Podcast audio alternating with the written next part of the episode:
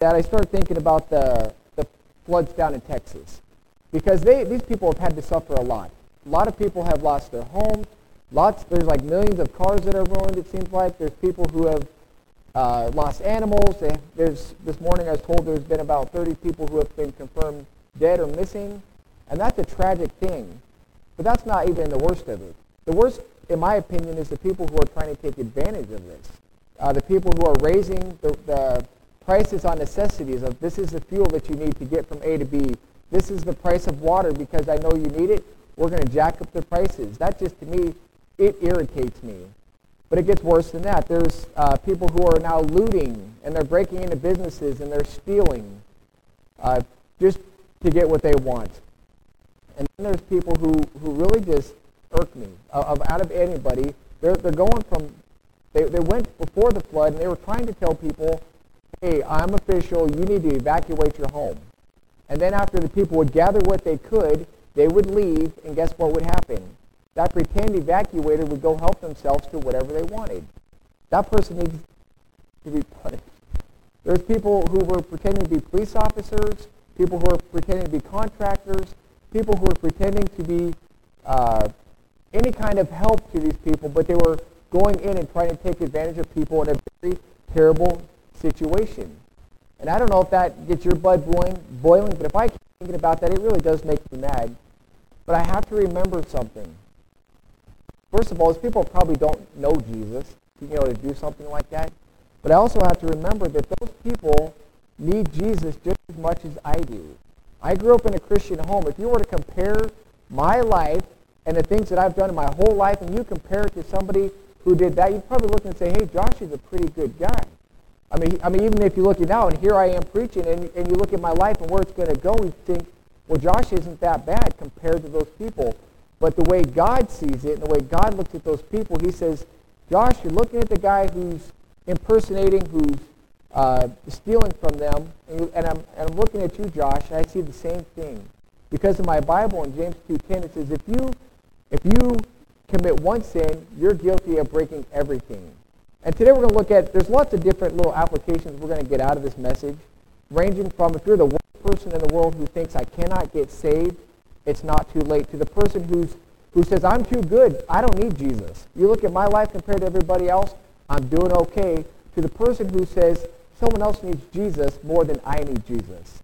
There's lots we're going to be looking at. We're going to be in Luke chapter 7, verses 35 to 50. So if you take out your Bibles and follow along, I would really appreciate that because this is not what I'm trying to say.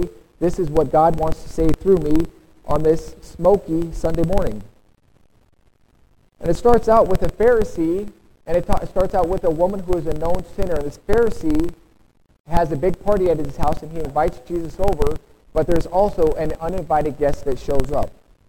So Luke chapter 7, verses 36 to 39 is where we're going to start.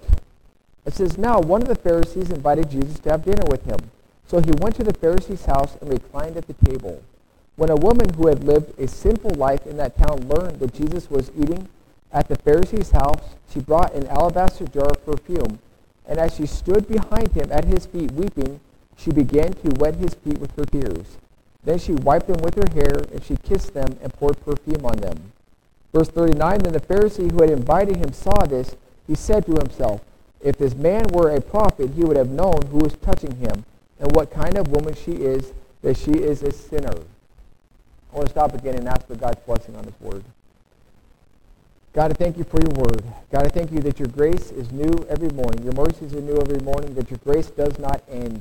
God, that you have not given up on us, whether we have sinned little or whether we sin big. God, that you want us to have this right relationship with you and that you just continually forgive us if we ask you to. Again, God, I just really ask that you would speak through me, that your word would be clear. No matter what I say, God, that everybody would hear what they need to hear from you. And I pray this in Jesus' name. Amen. Okay, so this passage starts out. There's a guy named Simon. You find out in verse 40, the Pharisee's name was Simon, and he invites Jesus to his house. Now, the, the Bible doesn't say specifically why he invited Jesus. Maybe it was because Pharisees didn't really like Jesus. Jesus was always telling the Pharisees that your righteousness is not good enough. So maybe this guy was trying to trap Jesus and, and, to, and to catch him in some kind of sin so that they could arrest him and they could finally get rid of this guy. Maybe because he was a celebrity seeker. You know, it's a really big deal to have somebody famous in your house, especially someone like a rabbi, and the whole world is going to know. But it could also be because um, he, he just doesn't he doesn't trust this guy. He doesn't believe the message that he has. Maybe he just wants to look good.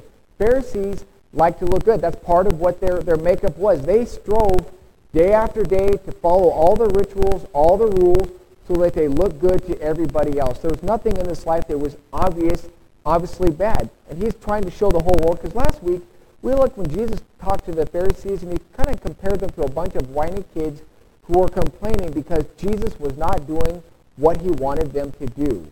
And so maybe he's like trying to change his image. He's trying to prove to everybody, no, I'm a good guy. Come to my house and see. So he invites him over. So whatever reason he has for inviting Jesus over, it's not a positive one. It's not because he loves Jesus. It's not because he says, I need Jesus, and because you have this message of salvation that I want to accept. And it, it doesn't take long to figure out that that's true because there was three things that were pretty customary for somebody to do if you had a guest at your house. The first was you'd wash their feet. Because back then, they didn't wear shoes like this. They didn't wear cowboy boots. They wore sandals. And you'd have like a leather strap across the top of your foot. They didn't have concrete. They didn't have asphalt. All you did was walk down the road to get from A to B. So your feet got dirty. And they didn't smell good and they weren't comfortable. So when you come to your guest's house, they would wash your feet or they would have the servant wash your feet or they say, here, here's a tub of cool water. You can wash your own feet. But the guy didn't do that. The second thing they would do, they would give them a, get, a kiss of greeting. It was it wasn't mwah, mwah, mwah kind of thing, but they would put your hand on their shoulder and they would give a kiss. I'm assuming on the cheek. I didn't do that much research. I just assumed on the cheek, but it was a right hand of fellowship. It says, hey, we are in agreement in the faith. Welcome. And they would do this when you came and when you left. But the Pharisee didn't do that. The third thing they would do is they put a little olive oil or a little bit of perfume on top of the head.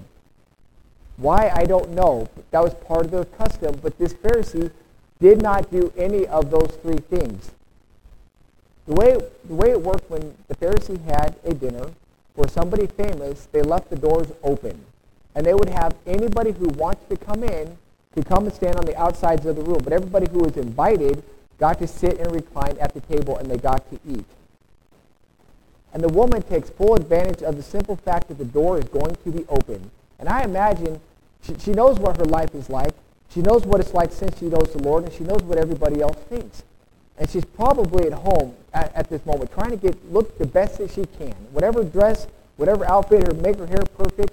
She wants to go see Jesus. She's kind of excited, but she's also afraid because she knows who's there. She knows when she walks through the door, people are going to look at her, and they're, they're going to start whispering, and they're going to stop talking, and it's just going to be awkward. But she says, I'm going anyway. So I picture her. She gets as ready as quick as she can, and she runs to the house, and she gets to the doorway, and she stops. Takes a deep breath, and she walks into the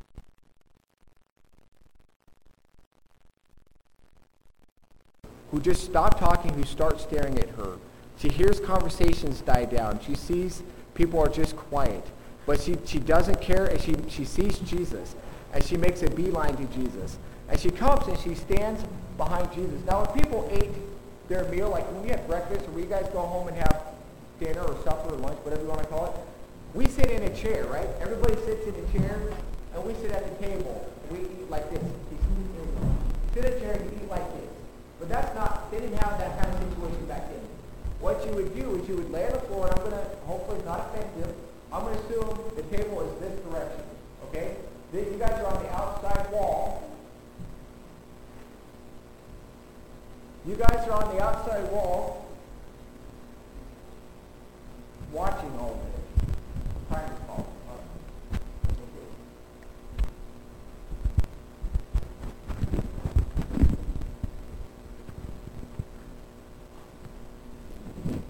Okay, so you guys are on the outside wall and you're watching this. Well, what you would do is you would lay, you'd be reclining on the floor, kind of like this, on your, this is kind of comfortable. I guess I could finish from here. But you would lay with your left arm and you would eat with your right arm. Your feet would be facing away from the table because that's the, the not so nice part. Well, this woman came and she stood behind Jesus and she stood like right here. So that way she could, when she was crying, the tears could fall on her feet. Because I, I, had to look that up. I'm trying to think, was Jesus standing or how could, how could she stand behind him and tears fall on his feet? But if you're laying down, she went to the backside of him. I mean, kind of like in the most humble position she could go was the backside of Jesus' feet. And she's just standing there and she's overwhelmed by the emotions of what Jesus did for her and of, of the guilt and the weight that she's feeling. She just starts to sob and she starts to cry. And as she's crying, the tears are falling to the floor. Everybody's just staring at her. They fall to the floor and they start to land on Jesus' dirty feet.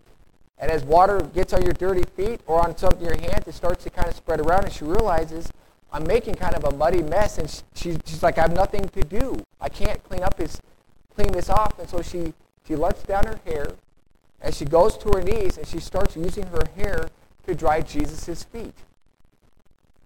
Now, for her to do that, that was a very big deal because uh, women, if you were not married, I mean, I think every woman, they're supposed to keep their hair done up. If you took off, if you let your long hair down, which in this culture is completely fine, so if you have long hair, it's great. But if you, if you let your long hair down, that, according to Jewish law, not in the Bible, you could be divorced from your husband because you did that. It was that big a deal. It was as, it was as if going topless out in front of everybody. It was just something that intimate. It was something that was not supposed to be done. And this woman says, I don't care what everybody thinks. I don't care what it costs me. And she starts wiping his feet. And then she starts kissing his feet. It wasn't like the like I'm eating a lemon, trying to kiss, or your great aunt comes over, the one that always squeezes you in the cheek, and then she's you have to kiss her like I got to kiss my little sister, that kind of thing. This was it was it wasn't like the opposite extreme of romantic, but she was it was she was very she was passionate. She cared about Jesus enough to kiss his feet. She was that much in debt. She appreciated what he did that much. And then she says, you know, she has this little jar, an alabaster jar. And it's, it's not a big jar, but whatever you stuck inside that alabaster jar meant that it was very expensive. It was, you put your best materials in this little jar. This wasn't just, hey, I'm going to throw some olive oil in this. This is where you put your best, best perfume. And she took some of that, she peeled off the, the wax seal, and she started pouring it on Jesus' feet. You know, when water hits your skin, it just kind of rolls off. And so I'm imagining she's rubbing it all in to make his feet smell good. And she does all this with everybody watching. She doesn't look up and wonder what's everybody thinking. She's just focused only on Jesus, and that's all she cares about. Well, Simon, he's and uh, he's he's thinking to himself. In the King James, it says that he's he's uh, he's speaking within him, with items, with, inside of himself. Uh, he's thinking some things, and he's thinking, if you were a prophet, you wouldn't be allowing this to happen, because a real prophet would would say, "Get away from me! I don't care what you're doing. Get your lips off of me! Get away from me! You are an unclean woman." You would have known what kind of woman this, this she is. That she is a sinful woman which is true. She was a sinful woman. Romans 3.23 says, For all have sinned and fall short of the glory of God. She was a simple woman, but so was Simon. But all he could focus on was what she was doing and not himself. And, Simon is very self-righteous. He has this look of disgust. I imagine he's just like a little kid who doesn't like the food he's going to eat. He doesn't hide it. He just lets it show, like, ick, I don't like this and it's all over his face. And he wouldn't even associate with her. And then Jesus, he knows kind of what's going on, what he's thinking. And he says, I'm going to tell you this parable, Simon. And we'll read that in verses 40 to 43. Jesus answered him, Simon, I have something to tell you. Tell me, teacher, he said. Not thinking like teacher, like I'm really excited to hear what you're going to tell me. Not like I believe that your words matter, but you call yourself a teacher. Okay, teacher, what are you going to tell me? I already don't believe you're a prophet. I already don't believe in you. What are you going to tell me? He said, Two men owed money to a certain moneylender. One owed him 500 denarii and the other 50. Neither of them had the money to pay him back, so he canceled the debts of both. Now, which of them will love him more? So you picture a very simple story. You have a moneylender. He has lots of money. His, his, his business is lending money to people charging a little bit of interest, and he would collect the interest, and that's how he made his money. Well, he lent money to two different people, and I imagine he didn't start out with here's a 50 denarii loan and here's a 500 denarii loan. I imagine it was something that was slowly built over time because a denarii was about a day's wages. Now, for us, it's hard to understand because I make more than what I need for a day to live off of. And I imagine everybody here does too. But these guys would make just enough to make to live for that day. You probably get your paycheck and you go straight to the market so you can buy the food that you needed to survive for that day. The next day, you know, for a whole day's worth. And they and they, they can't they can't pay this back. Maybe they were sick and they didn't get to work, maybe there was no work, maybe they had an accident, but somehow over time they have accrued this debt. Now I want you I want to paint this picture, I want you to to think about what does a money lender normally do in today's world? If you owe a debt to somebody, normally they, and you say, I can't pay, they crank up the heat. They say, they start getting the collection people to call you. They start making threats. Your wages start to be garnished. If you borrow money from wrong people, they start taking it out of you physically because they don't care. They just want their money's worth. But this money lender does not do that. He does something very interesting. He, he, he says, he doesn't say, I'm going to give you more time. He does not say, hey, when you can pay me back, you just do your best to pay me back. He doesn't make threats. He doesn't chastise them or yell at them for how they spent his money. All he does is that he forgives the debt. He, he says, I forgive it. You can't pay it. I'm going to cancel your debt. And this money lender, it's great that he did that. Whether it's 50 or whether it's 500, this is money that he does not, he's not going to get back. And just because he forgives that debt, does that mean that money just magically appears into his account? No, that money is still missing. It's still not there. It becomes his debt. He has to eat that debt, and it becomes something that he's got to reconcile. He's got to make more money or something to add to that account to make it balance because it does not balance. Now, the 50 denarii, okay, the, the people that this parable represents, the, the money lender represents God, the denarii people represent us. There's, there's a 50 denarii guy, which is obviously Simon, who compared to this big money woman has not done anything very bad. Compare the two, it's easy to see that Simon's the good guy. He's the one who's trying to be religious at least. He's trying to avoid the appearance of evil. This woman is brazen, says, I mean, her past lifestyle said, I don't care what anybody thinks. I mean, commentaries agree that she was a woman of the night. And that's enough probably to paint enough of a picture that she was someone who it was very obvious to everybody else what she did and what kind of lifestyle that she led. And compared to Simon, she looks really bad. But Simon is far from perfect. He has his own issues. He's judgmental. He looks at, looks at her and says, she's a sinner. She's not worthy of Jesus. She, she doesn't need worthy, she's not worthy of forgiveness. She's judge, he's judgmental. Uh, he's condemning, he's prideful, he's comparing himself with her and says, Hey, I come out on top. I am okay. I am a good person. But you don't even know what kind of sins he might have hiding in his closet. On the outside, he looked really good, but he's got a mind up here that nobody else knows. Maybe he struggled with lustful thoughts all the time. Maybe he, he was someone who, when he was behind closed doors, he, he had anger problems with his kids. Maybe he beat his wife. Maybe he slandered everybody around the countryside who wasn't as good as him, but he was, he was far from perfect. Those sins are sins just the same as this very obvious sin that this woman committed. The woman, like I said, she committed the big sins, the very obvious sins, the sins that you could not hide that everybody in the town knew. And it's worth 500. It's a great big sin, but Jesus was willing to forgive her sins because she asked for it, because she's willing to admit that she was a sinner in need of a Savior. Now, God, He represents the moneylender, not because we have borrowed money from Him, but because God created us, and because we owe everything to God because He created us and for everything that He's done for us. And a lot of people don't want to get to that point of realizing they need Jesus. Now, God could say, hey, I just forgive your sins. I mean, He does forgive our sins, but there's still a debt that has to be paid. God's, God's not going to eat our sin. It, the, the money lender could do that, He could replace that, but God says there's a debt here that has to be paid. And Jesus says, you know what? I'll pay that debt. I'll come to this earth. I'll die on the cross so that there's an opportunity for all these people to have eternal life. But it's and, and the debt's been paid, but it's not charged to your account. We have, we have 50 degree sinners and 500 degree sinners.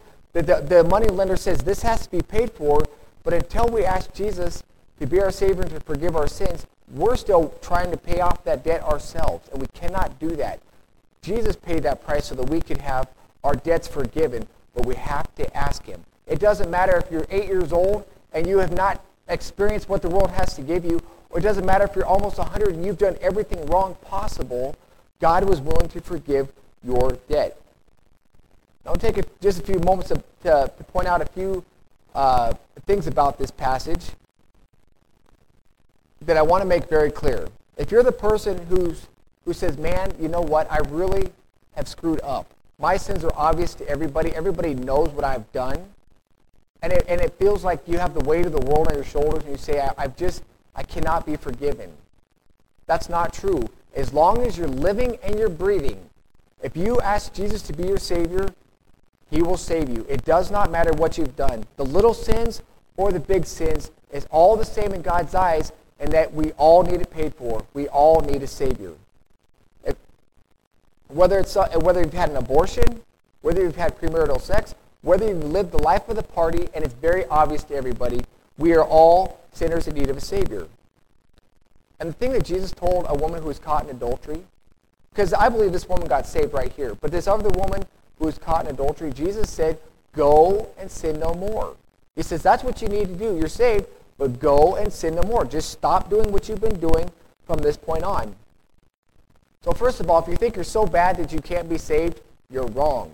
Second is don't be like Simon. Simon was a guy who says, I don't need Jesus. My goodness compared to her, I'm a good guy, I look good, so I don't need Jesus. And that's not true either. If we've committed one, we've committed them all, and we are guilty before God, so nobody is good enough to not need Jesus.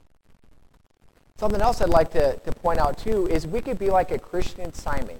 We could be the, like the, the, the Simon who says, I look at my life, you know, I almost shared my testimony, and it's a very boring testimony. You would think I was just a perfect kid by what you could see because I never drank, I didn't smoke. The only girl I ever kissed was Leslie shortly before we got married. I, I never got speeding. T- I've never had so much as a parking ticket. Okay? And it's not because I'm such a good guy, it's because what God has saved me from. But com- my life compared to this woman, I'm going to look like an angel. But I need Jesus just as much as she did, just as much as these people did in Texas who are ripping each other off because they are sinners in need of a Savior. It does not matter. But it's easy for someone like me to look and say, yeah, I'm glad that person got saved, but they needed Jesus more because they did the big sins. And that's simply not true. I need Jesus as much as you need Jesus, as much as the next person needs Jesus. And there's no room for pride in thinking like, man, I'm a good guy and he didn't really save me from much because he saved me from exactly the same amount as he has saved somebody else. Without Jesus, the little sinner has as much chance of getting into heaven as the big sinner. That's no chance at all. We are all in the same boat. And I would like to encourage you, if you find yourself to be that person who says, I'm not really that bad, even though I am saved and I look around at the rest of the world, I'm not that bad, I would encourage you to take this gentle rebuke that I'm trying to give right now as before you get a, a strong rebuke when you get up to heaven when God says, look, buddy, you really did deserve this much because what you've done compares to what they've done. So take your gentle rebuke now instead of the big rebuke later. So 43 to uh, 50, let's read the rest of the passage. And this is, this is part of my favorite part of this passage. And I think, I think it's, it's just it's an amazing amazing part, and I hope you can get out of it what I think is in it. Um, it says, Simon replied, I suppose, oh, how about verse 42, the second half? Uh, Jesus asked Simon, which of them is going to love him more? Obviously, it's going to be the person who's had the bigger debt forgiven. If I owe you $500 and my wife only owes you 50 and you forgive both our debts, who's going to appreciate it more? Obviously me, because I had a bigger debt I could not pay. Both of us could not pay it but I had a bigger debt, so I'm going to appreciate it more. And Simon, he got the right answer. He says, Well, I suppose the one who had the bigger debt canceled. And Jesus says, You have judged correctly. And then Jesus said, is what Jesus said. Verse 44 Then he turned towards the woman and said to Simon, Do you see this woman? I came into your house. You did not give me any water for my feet, but she wiped them with her, put her but she wet my feet with her tears, and she wiped them with her hair. You did not give me a kiss, but the, from the time I entered this, this house, this woman has not stopped kissing my feet. You did not put oil on my head, but she has poured perfume on my feet. Therefore, I tell you, her many sins have been forgiven, for she loved much. But he who has been forgiven little loves little. Verse 48 Then Jesus said to her, Your sins are forgiven. The other guests began to say among themselves, Who is this who even forgives sins? Verse 50 says, Jesus said to the woman, Your faith has saved you. Go in peace. So, the first part of that, this woman has been doing a very public demonstration of her love for Jesus because she really appreciates what Jesus has done. And I would encourage you, if you really appreciate what Jesus has done for you, make it known, make it public. Don't be hiding our faith because we're embarrassed. It's, it's, a, it's a free gift that Jesus gave us that we are going to appreciate for all eternity, and this woman knows that. Today, she is up in heaven, excited with Jesus once again. She's not kissing his feet. She's not crying at his feet. She's not pouring oil on her, his his feet. She's excited and she's singing she's worshiping God. And she really appreciates what he's done. And he says, Therefore, I tell you, her many sins are forgiven. Now, he's not saying because you did all these things that your sins are forgiven, but he's saying, I can see the proof. You're doing all these things in front of everybody else, and you, you don't care. I see the proof that you, your sins are forgiven because there is a difference. There's something in your life that is different, and there should be a difference in our life because our sins have been forgiven. Maybe it's going to be a little difference because we were the good Christian kid who never did anything wrong, or we were the woman who, who was uh, this woman here who's done the major things, but there should be a difference in our life based off of the forgiveness that Jesus has given us. And then in verse 48, Jesus said to her, Your sins are forgiven. Now, her sins have already been forgiven. She did, she's already, at some point in the past, heard the message of salvation, decided I'm going to trust Jesus as my Savior, and she's going to take it and she's going to hang on to it for dear life. And when Jesus says your sins are forgiven, the way I read this is he's reaffirming to her, you know what? I know what you have done. I know everybody looks at you and they say, man, you're flawed. You've committed these sins and they are not going to forgive you. But I, I just want to encourage you, look, your sins are forgiven. I forgave them. I'm going to die on the cross and pay for those sins and that's going to be wiped clean. And 1 John 1 9 says, If you confess your sins, he will forgive you of your sins and cleanse you from all unrighteousness.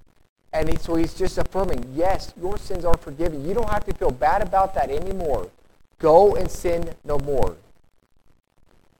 And then we find out the way that she was made right. It was based off of her faith. It was based off her trust in Jesus for her salvation alone. Not she was willing to admit to Jesus, this is what I've done. She's working on changing things in her life that she should not do. And she says, I'm going to put my trust in Jesus for my salvation and nothing else. And so if you're here today and you don't know Jesus Christ as your Savior, you look and you say, man, there's just so much that I have done. It does not matter. Jesus is willing to forgive us. If you say, hey, I don't need Jesus because really I'm a good guy, and that's a big pill to swallow. It's a tough pill, pill to swallow, especially when you can compare and you know everybody else looking at the two of you is going to say, yeah, Josh is a better guy. Don't believe the lie that you are good enough. And if you look and you say, you know what, someone else needs Jesus more than I did, so they, I'm better off than they are, even though they're another brother or sister in Christ, don't allow that pride to infiltrate your heart and think that you are worth something more to Jesus than somebody else. And when you look outside this outside world, you, you hear about the stories of the people in Houston you look at the neighbors, those people who came to your mind at the very start that you thought, man, that person needs Jesus, and you think there's no way that person's going to come to know Jesus. I mean, because I know people too that it's easy to think, no way, and they're, they're just not worthy. Don't buy the lie that they cannot get saved. Those people need Jesus, and it is our job to make sure that they know that message of salvation. Jesus said, freely I gave to you. You guys got to freely give and share the message with other people. We have the, the opportunity to be God righteous or to be self righteous. And I would encourage you to be God righteous because that should take it to heaven and share that with other people. Let's pray. Dear God, I thank you for your grace. I thank you, God, for your mercy. I thank you for your redemption, that you paid the price for our sins, God, that you didn't make us pay what we deserve to pay. God, I, I deserve so much worse than what I get even in this life, but you love me anyway, and I thank you for that. I just pray that you'd help me to appreciate your salvation more and more. And I pray that you'd help me to share that salvation with other people. Because, God, you came for, to save, pay for the sins of the whole world, not just me. And I just pray that you'd help me have the boldness to share your faith with other people. And I pray that they would have the willingness to, to be saved as well. And God, I pray that if there's anybody in here that's carrying around guilt, God, that they would confess that sin to you and they would have your, your forgiveness, that their spirits could be lifted and they could be free from the weight of the bondage of what they've done, and that they would go and sin no more. Let's pray this all in Jesus' name. Amen.